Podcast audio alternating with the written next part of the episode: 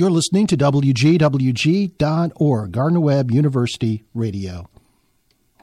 Jeff Hartman joins us in studio to discuss exercise science. Welcome, Jeff. Hey, thanks for having me today. What's today's topic? Oh, we've touched on this kind of indirectly and briefly in the past uh, when we've discussed sleep and the importance of sleep for your health and yeah. how we Americans are chronically not getting enough sleep, and especially our college students have mm-hmm. the, keep these crazy hours. Yeah. And, um, there's more and more research showing how our um, socially imposed sleep patterns are sort of interfering with our overall health and well-being. Hmm. And they've they've turned this um, so if you're kind of early to bed, early to rise during the work week, but then you sleep in on the weekends. Yeah. They call that that difference between your your normal sleep pattern, which would be on the weekends when you would just normally get up, not for work or anything, yeah. versus the schedule you keep during your work week when you have to get up early and take the kids to school or or get out to the office.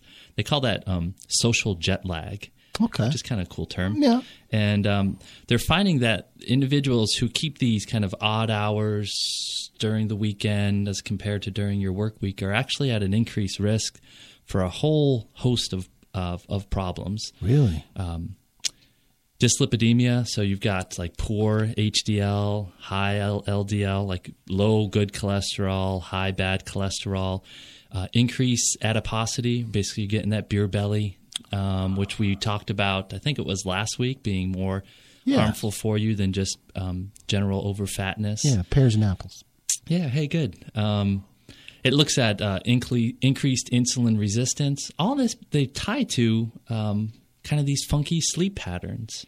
Interesting. Yeah. So um, I had a, a, a, professor in college who swore it didn't matter what time you went to bed as long as you got up at the same time every single day. Mm-hmm. And this study didn't look at that directly, but it did speak to this um, this kind of change in your sleep patterns throughout throughout the week. And one thing that I've always told my students is you can't make up on the weekend right. what you've sacrificed during yeah. the week. Yeah.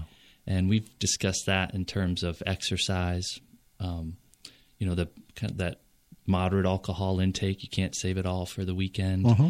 And now they're looking at it as sleep as well. So, wow. you know, get your normal sleeping hours during the week and during the weekend, I think would be a good take home message. Basically, go to bed and get up at the same time, regardless of day of the week. Yeah.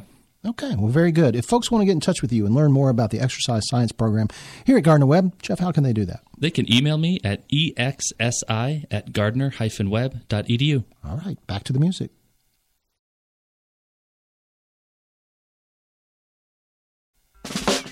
Jumbo said to me, those three dozen roses